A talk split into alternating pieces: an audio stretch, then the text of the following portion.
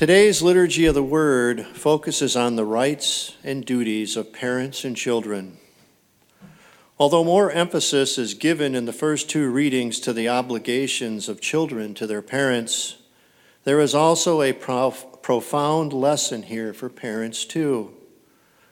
Like father, like son, or like mother, like daughter is an old saying and very often true. If the parents fail to do what is right and just in the sight of God, they can hardly complain if their children turn out disobedient to God and to them. The young learn more from example than from precept. If parents give their children the example of a life of obedience to the laws of God and their country, the children, in turn, will be more likely to carry out their duties to God, to their parents, and to their fellow man. Many people honor their mothers on Mother's Day and their fathers on Father's Day by taking them to expensive restaurants for dinner or by sending them valuable gifts. God has not commanded us to keep a day for our mothers or fathers, but has rather given us a commandment to guide us in our relationship with our parents. It is the fourth commandment in the Catholic Catechism, or the fifth commandment in the Hebrew Bible, given in the book of Exodus. Honor your father and your mother, that your days may be long in the land which the Lord your God gives you. St. Paul explains this commandment in his letter to the Ephesians. Children, obey your parents in the Lord, for this is right. Honor your father and mother, that it may be well with you and that you may live long on the earth. And fathers, do not provoke your children to anger, but bring them up in the discipline and instruction of the Lord. Children, obey your parents in everything, for this pleases the Lord, Paul said in today's second reading from Colossians. And in his letter to the Romans, he reminds us, the authorities that exist have been established by God. Thus, we obey our parents not because they are the wisest and the fairest and the strongest or the model of all virtue, but because they are the parents God has given us, and the command to obey is His. Our life messages in Scripture this week. First, we need to learn lessons from the Holy Family.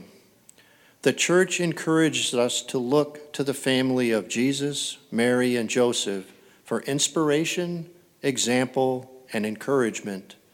They were a model family in which both parents worked hard, helped each other, understood and accepted each other, and took good care of their child so that he might grow up not only in human knowledge, but also as a child of God. Jesus brought holiness to the family of Joseph and Mary, as Jesus brings us holiness by embracing us and his family. The Catechism of the Catholic Church gives the following advice to parents. Parents have the first responsibility for the education of their children. They bear witness to this responsibility first by creating a home where tenderness, forgiveness, respect, fidelity, and disinterested service are the rule. The home is well suited for education in the virtues. This requires an apprenticeship in self-denial, sound judgment, and self-mastery, the preconditions of all true freedom. The Catechism adds, parents have a grave responsibility to give good example to their children. Second, marriage, a sacrament of holiness. The Feast of the Holy Family reminds us that as the basic unit of the universal church, each family is called to holiness. In fact, Jesus Christ has instituted two sacraments in his church to make society holy: the sacrament of holy orders and the sacrament of matrimony. Through the sacrament of holy orders, Jesus sanctifies the priest as well as his parish. Similarly, by the sacrament of matrimony, Jesus sanctifies not only the spouse, but the entire family. Families become holy when Christ Jesus is present in them. Jesus becomes truly present in the parish church through the holy sacrifice of the Mass. Similarly, Jesus becomes truly present in a family when all members live in the Christian spirit of sacrifice. This happens when there is mutual understanding, mutual support, and mutual respect. There must be proper care and respect given by children to their parents and grandparents, even after they have grown up and left home. Third, make the family a confessional rather than a courtroom. A senior judge of the Supreme Court recently congratulated the bride and groom in a marriage with a pertinent piece of advice. See that you never convert your family into a courtroom. Rather, let it be a confessional. If the husband and the wife start arguing like attorneys in an attempt to justify their behavior, their family becomes a court of law and nobody wins. On the other hand, if the husband and the wife, as in a confessional, are ready to admit their faults and to try to correct them, the family becomes a heavenly one. Fourth, both parents and children need to grant forgiveness and ask for forgiveness. If you had parents who were abusive, who mistreated or manipulated you, you most likely still hurt today when we talk about parents. God knows about hurt, God cares about that hurt, and God understands why you hurt. As in all relationships, in the parent-child relationship too, there needs to be love, repentance, and forgiveness on both sides. Both the parent and the child should be able to say, I was wrong. I am sorry, please forgive me.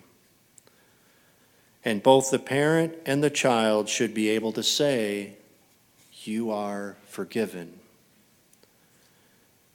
My brothers and sisters, this pandemic has been most difficult for families to navigate. There is no question that COVID-19 can be deadly and should be respected. Isolate when exhibiting symptoms, wear a mask, follow proper sanitizing protocols, and if you are a high-risk individual, extreme caution prudent. As Christians, however, we are called to be the light of the world, not living in fear. This light is to shine brightly, not be under a basket or contained within a small bubble. Mary, Joseph, and the shepherds in Scripture this past week have all heard, be not afraid. I have spoken with many disheartened parents and grandparents who have been isolated alone, forbidden visitors, unwelcomed by their children and grandchildren in their homes. These things all done with good intentions to protect them. Out of honor and respect, have we asked if this what they want?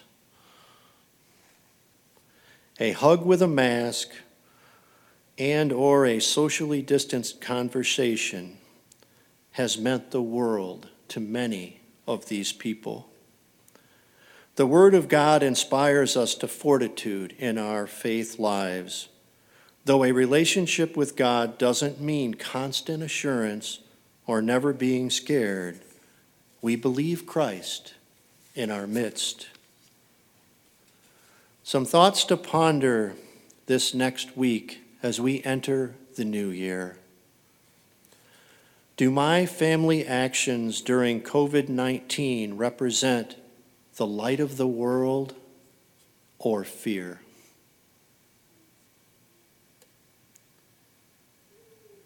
Do I show proper care and respect to my parents and grandparents?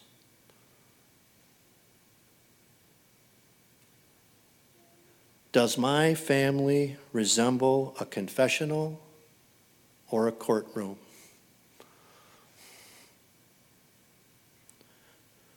To whom in my family should I give or ask for forgiveness? God bless.